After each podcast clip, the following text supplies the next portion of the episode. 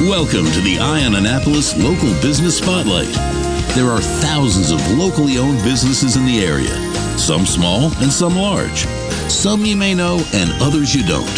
But one thing they all have in common is a great story, and we want to share it with you. Join us every Saturday as we talk to the founders, the owners, and the managers of local businesses you have come to know and love, and those you will come to know and love. Now, here's your host, John Frenaye, with this week's Local Business Spotlight. You know, we're up here at the Hospice of the Chesapeake on Ritchie Highway in Pasadena, although I will argue that this is probably Severna Park, but that's semantics here. But and we've spoken with Mike Brady, the CEO, in the past about the organization a while ago, uh, how the community can support it and everything else. And since that time, I know the organization has really grown an awful lot uh, to include Charles Calvert, Prince George's, and Anne Arundel County, obviously. But now we wanted to sort of get into the nuts and bolts of what Hospice of the Chesapeake offers. And we are here with Chief Clinical Officer Rebecca Miller. How are you? I'm well. How are you? Good. Well, what what does a Chief Clinical Officer at Hospice of the Chesapeake do? So, and we don't probably don't have enough time, do we? I am responsible for all of our hospice operations. So that's everything from when someone says that they want to talk to someone about hospice through an admission process when they're on service, and then um, when we work with their families after someone has passed away. And then I'm also responsible for our internal education so our clinicians how they they learn about what they do each and every day and when they need help um, and then i also oversee our quality and our compliance areas so you got you got lots of time on your hands. yes, yes. well, well, I have a great team. I'll put it that way. you know, I, I will say that uh, this team is, is is a good team. I've got some friends that have volunteered here, and um, it, you know everybody lauds it. And you know, through my personal experience, uh, not particularly with Hospice of the Chesapeake, but down in Florida uh, with both of my parents when they passed away, um, the concept of hospice is just absolutely amazing. And as I've sort of followed the trajectory of this hospice, I mean, with the growth and everything else, I mean, you've got the hospice of the Chesapeake is, I guess, sort of how you were born. And I mean, hospice is is care at the end of life. Mm-hmm. So, what is your role when it comes to that? I mean, I have, uh, you know, I am on my, you know, my final. Is it days, weeks, months, years? All or? of those. so I think, you know, in our, if you look back at what has happened in our society, we have not cured a whole lot of illnesses in the last 15, 20 years. What we have done is made a lot of advances in helping people live with their illnesses. So here at Hospice of the Chesapeake, what we do is we help people live with their illness right? We we never notice, and COVID certainly did this for us. It made us realize how important our health is and how much it can impact us when we aren't feeling healthy. And so we offer, we, and you are 100% right. We started out with just being hospice end of life care, but we've expanded to have a whole continuum of care now. So we work with folks in our community who are dealing with really serious, complex, oftentimes progressive illnesses, and they're learning how to live each day within the limits of what those illnesses put on them. And so we offer the support and care that keeps them as independent and keeps them in their homes, in the community, wherever they call home.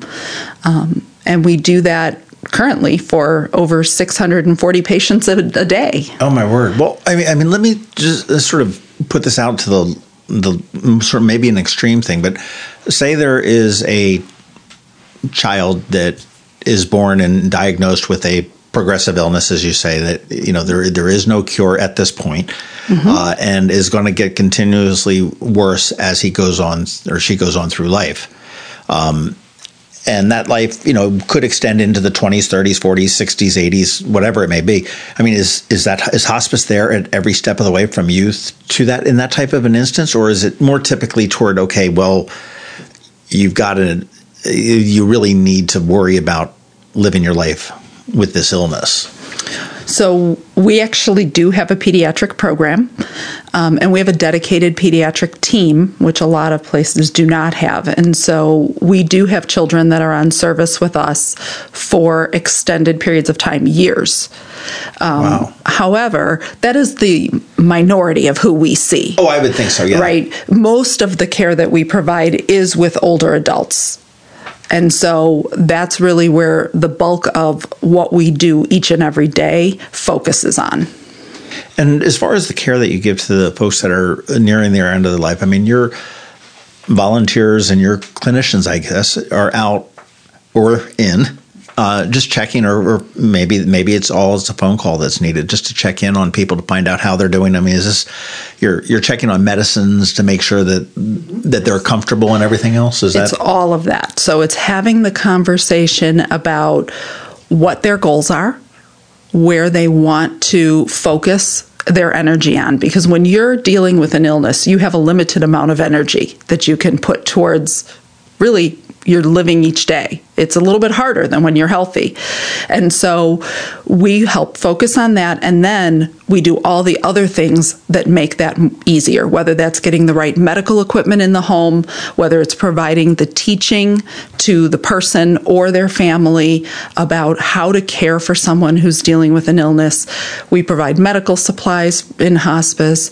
We, we provide the medications. We get them to the home for folks um, so that they don't have to search that out. We work as a go between between their community physician um, so that they stay connected with the person who knows their care the best. right? Right, it makes sense. How do you guys get paid? I mean, are, is do- is this like a, a Medicare type of a Mm-hmm. Medicaid insurance type of a reimbursement? Yes, Medicare has a hospice benefit that got started back in the 80s, um, and it's had some tweaks over the years, but primarily it allows for the care of all those things I just mentioned the medication, the supplies, the medical equipment, and then our nursing staff, our social work staff, aides, volunteers, everybody to go out to wherever that person lives and help keep them there that also works for Medicaid and most commercial insurances now. You know, your United Healthcares, your Cignas, they all have a hospice benefit that's kind of mirrored after the Medicare one. That's good because I mean, you know, there's nothing worse than you know going to the hospital uninsured or something like that, and you know, um, I had a hangnail and I get that bill for like nineteen hundred dollars Right. for the clippers. I will say, you know, as a as a community organization, we are we are here and born out of our community, and so the the communities we serve, we will take people even if they are uninsured or underinsured. We don't turn anyone away. That's fantastic. Well, you talked to mentioned about you know working with the families and stuff like that, and then that's a separate arm of hospice, I guess, for lack of a better word, but Chesapeake Life Center. And I noticed as I was coming in the entrance, you've got the awning right there, and that's a separate building. And and is that primarily for loved ones of folks that may be in hospice? Is that where the prime focus of the Chesapeake Life Care is?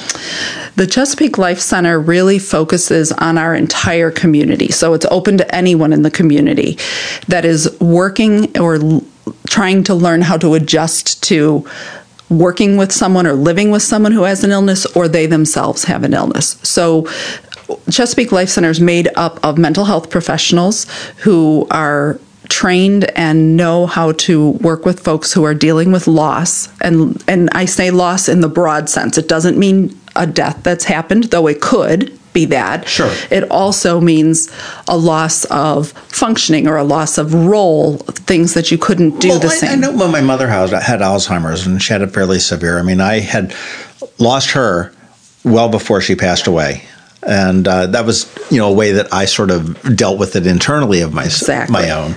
Um, but you know, the taking care of and and being the the child of, or perhaps the parent of, or you know, the brother, the sister, whatever it may be, of somebody that is dealing with a life changing, life altering, life ending illness brings an awful lot of stress and questions to everybody. I know in you know in the death of my parents, you, know, you sit there and say, okay, well, immediately there was this shock, and yeah, and, and of course the hospice from Florida, as it happened to where they they were, um, you know, contacted me, hey, how are you doing periodically and everything else. But as I go on now, they've all been di- dead for probably well, my mother has been more than a decade now. There are times where I go like, wow, you know, I, I just get this this sadness, mm-hmm. and that's where I would think something like the Chesapeake Life Center would be very beneficial, whether it be, uh, you know, a, a, person to talk to, a person to come you know a, a, class to go attend or exactly. uh, maybe, maybe, there's maybe there's a paper on the, you know, on the website that I can download. Well, and that's actually why we offer a variety of options because people are at different phases and we want to be a support to our whole community. And so there are workshops that we offer, one time events where maybe you go and you learn something different because you're at a different point in in where you are grieving. Um, and then we also offer ongoing support groups for somebody who's in the midst of it, right? Who maybe is is really just dealing with that stress of caregiving that you mentioned and how can i cope better i need an outlet i need somewhere to talk um, but we know not everybody can get out so we offer uh, also offer telehealth visits so you can do it virtually you know that's one home, of the home, other things that and you COVID, that down in the last couple of years. Huh? that's right. Other thing COVID taught us, right? How to do everything virtually. Um, but we're making that part of our ongoing service that we offer because we know that not everybody can physically always come in. Right. And now, is is there a cost in, in that? I mean, I'm, I'm assuming that the the classes and and run have a probably a, a minor cost because I mean you've got mm-hmm. professionals that are coming in, you've got materials and everything right. else. So right. We you know again we do a lot. You've probably also seen because Hospice of the Chesapeake's very much in the community. Our fundraising events. That's what a lot of those dollars go towards. But we do charge a small fee. Well, one thing I love about the uh, Chesapeake Life Center is that you don't restrict it to the two-legged creatures that are, uh, you know, that are that that may be losing their life, and you do have it, and and you know, as we all know, um, you know, pets become members of the family just as much as Aunt Martha does as well, mm-hmm. and uh, I know periodically you do offer uh, coping with the grief of a pet. Absolutely. Especially for older adults, sometimes that's the most companionship that people have. And then when that changes, it's a significant loss. You know, it's so sad when you see older folks and and you know, I, I get my own little guilt with my own parents to a degree, but I mean, you know, we all have our own lives and we need to worry about providing for our families and ourselves and everything else and we may not be there in old and, and animals really do help them you mm-hmm. know to be you know that that sort of crutch, if you will. Mm-hmm. Uh, I know, you know, I try to get down monthly to Florida to see my mom and my dad uh, when they when they were older and unable to sort of get out and about. But it was, uh, you know, I, I, still carry a little bit of guilt about it that it was wasn't enough. But then I'm like, you know, can I afford to go down there weekly? Right. You know, that, let's right. be realistic. Right. And there's different ways to connect, um, and not everybody connects the same way. And so, in Chesapeake Life Center and in our integrative arts program, we also we offer a lot of complementary therapies. We call them so that you know sometimes it's a movement uh, type of therapy, sometimes it is pet therapy, um, sometimes it is and I use the word therapy very lightly, right? It's uh, the it's companionship, it's that connection sure. that we're going for. There's no couches involved, right? right. Well, sometimes the, the dogs like to get on the couch, stroking his beard, smoking uh, his pipe. Exactly. um, we also we actually do some yoga as well. You know, that's very popular. That's one of our most popular. Sure type of things that we do. So we we could talk about all the uh, the cool things that Chesapeake Life Center offers. Yeah, that's true. Well, the the third sort of arm that you will, which uh, makes you kind of like an alien because you've got three arms as opposed to two, but uh, Chesapeake Supportive Care, and that I was uh, looked looking on the website there, and you said that's sort of taken over what used to be called palliative care. And yeah, that is also a community service that we offer. And that's for folks who are dealing with sometimes multiple illnesses. Sometimes it is just one very serious illness. But most of the time, when you have one serious illness, there's a lot of treatments that are involved. And those treatments sometimes lead to other complications. And what supportive care does is it helps people put all that together. So you might be seeing multiple specialists from different areas. So you might have four or five doctors is not uncommon. What palliative care will do, supportive care will do, they'll go out and they work with all of those physicians, but they also work with you as the patient and their family to find out what's important, how do we mitigate any of the side effects you're having? Make sure we get something that keeps you as independent as possible. And that can be happening while you're undergoing other treatments for hopefully curing the illness that's currently causing you trouble. Um, or if it turns out that it isn't curable, it is something that's more chronic, they can help with that and understanding it and also help you to see what might be coming in the future and to make sure your wishes are known. You know, one of the things we hear all the time is people people have ideas about how they want to live their lives going forward as they age or if they are ill. So we have advanced directives, advanced care planning. You hear about that, right? You can't Yeah. check into the hospital without them handing you the forms if you don't give them the forms already filled out. Our supportive care does a lot of work with people in the community around voicing what it is that they want as they go through this illness. You know that's just got to be so critical to the emotional and the mental well-being of anybody at whatever stage of illness or just end of life. I mean it could just be old age as as well just to be able to live it on my own terms. I mean you know if if i was a person that always wanted to be outside and that really brought me happiness then you know maybe working to get me a wheelie chair to be able to go outside uh, is more critical than you know the bed where they dope me up with some more morphine. Right. Um, you know, you know, dope me up with the morphine, put me out in a wheelchair, and, and have somebody walk me around would be or knowing when it's the you can have the right time of the day to be able to do that like maybe you have more energy in the morning so let's make sure that's a priority in the morning as opposed to by the end of the day where you just really don't have the strength to go out and be outside that's fantastic. Yeah. That's fantastic. It's it's really the reason I've been doing this work for so many years. I started out actually as a hospice volunteer when I was in my 20s. Got hooked. Uh, and I got hooked. Uh, absolutely. I never thought that this was where my career was going to go, but um, I have found so much joy and hope in working with people who are dealing with things that happen. They didn't ask for them to happen, they just happen.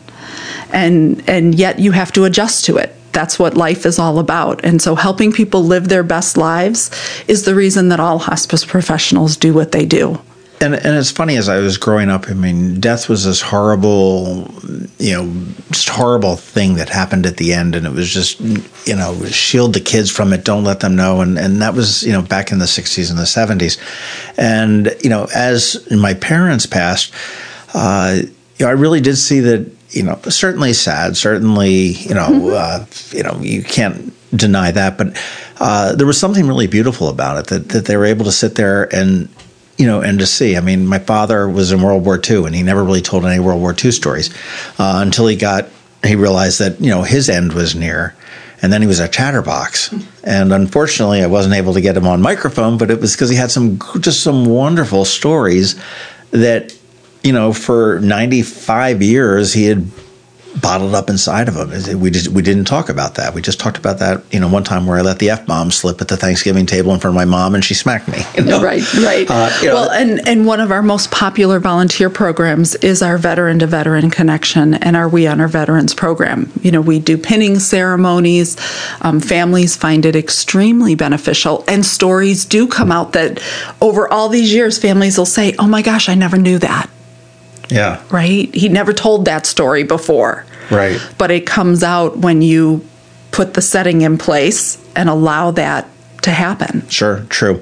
Well, hospicechesapeake.org is the website where you get all the information. But, you know, from you, Becky, I mean, how do how do we support you? How can the community help Hospice of the Chesapeake or Chesapeake Life Center or the Chesapeake Supportive Care? I mean, I, I, obviously, I know we can attend the galas, Get involved. and, and we can we can donate lots of money through those. And uh, Sure, sure. We love that. Yeah. But we also love people. Everybody has talents. And so our volunteers, there if you have a way you want to give back to the community, our volunteer department is oh my gosh, so creative in how they they put people to work.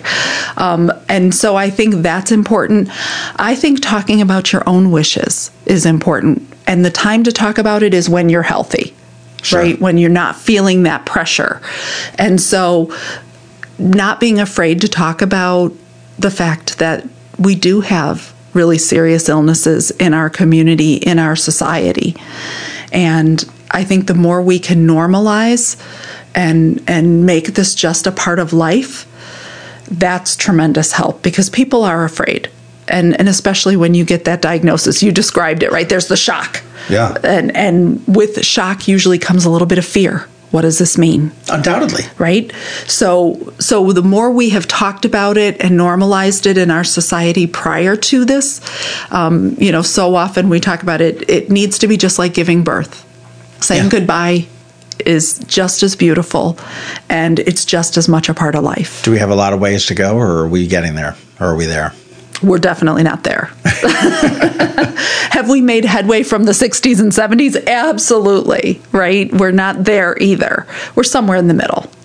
Well, um, volunteer. We can volunteer. You guys, I imagine you're always looking for volunteers. Yes. So uh, that information and all is available at hospicechesapeake.org. And I imagine you have an army of volunteers who are probably frothing at the mouth to get back into it because I imagine COVID put a whammy on you guys as far as putting people out talking.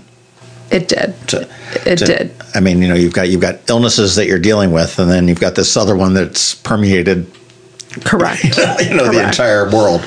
Yes. Um, but that's uh, what is the best way to get in touch with Hospice of Chesapeake? Is the website hospicechesapeake.org? Sure, that or our main phone number, either one works. Um, we always we always like to talk with people, uh, but certainly you can start with the website. If you type in a question, somebody will get right back to you, or will reach back out to you. People are so tech savvy nowadays. Nobody wants to pick up the phone and call anymore. it Tell was- me how to do it online. It, it was so funny. I was uh, talking to somebody about seniors in in senior communities recently, and I was like, they were like, "Oh yeah, but they need phone numbers." They, I said, "You know, you've got to you're forgetting that today's seniors." They know about iPhones and computers and mouses and stuff like this. This is not, you know, when, when I sit here and I think of a senior, I'm thinking of my 95 year old dad who did know computers, but I mean, it was still, I had to try to teach him a little bit before he passed. But it was, uh, I'm like, you know, today's seniors are a lot younger than we really think they are. Um, yes. And, they started on computers a lot younger, so it's much more a part of the fabric of who they are. My mother's 93. She'll be she'll be 93 actually in 2 weeks. And she knows how to text and she knows how to get on Zoom because Yeah. that's how she survived COVID. I'll tell you, if you ever want to feel old, look at the Benoit. I think it's Benoit College. They do a thing to professors every year. They say your incoming class knows this or knows that, and it really uh, is very humbling to the professors, and it really gets them down onto the level of the students. Is 9/11 was always history for the incoming class. Uh, you know, different things like that. Yeah. Your your incoming class has never not had a phone that could fit in their pocket. You know, just, just different you know things like that, and it's like, wow, Yeah. It's how we've but- changed. yeah. Yeah, have the conversation. HospiceChesapeake.org. They're there. They've got tons of resources for you. Uh, Chesapeake Life Center. I mean, if you have a family member um, that is is ill or has passed away, uh, great resource there. If you have a pet, uh, which I think is great. And um, Rebecca Miller here is leading the charge as the chief clinical officer, and uh, she's got plenty of time on her hands. So come on down. Absolutely. I'm always willing to talk to someone. I, I want to thank you so much for your time this afternoon, and you know, thank you for the job that you're doing for the community. I mean, it's uh, you know, obviously it's. Uh, it's a calling for you. It's not. It is. Um, you know, this job is not filled by a help wanted ad saying looking for somebody to sit in a corner office with two windows. Um, You've got to have something a little bit deeper, and I, I appreciate that what you're doing for the hospice as well as what you're doing for the community. But thank you so much. Thank you. Thanks for listening to this week's Local Business Spotlight. Please make sure to visit eyeonannapolis.net for all your local news, events, and opinion. And in case you haven't already, please subscribe to the Eye on Annapolis Daily News Brief, where we bring you all the day's local news direct to your phone, tablet, or computer in about 10 minutes. It comes to you at 6 a.m. every Monday through Friday, and you can subscribe on Apple Podcasts, Google Podcasts, or wherever you get your podcasts.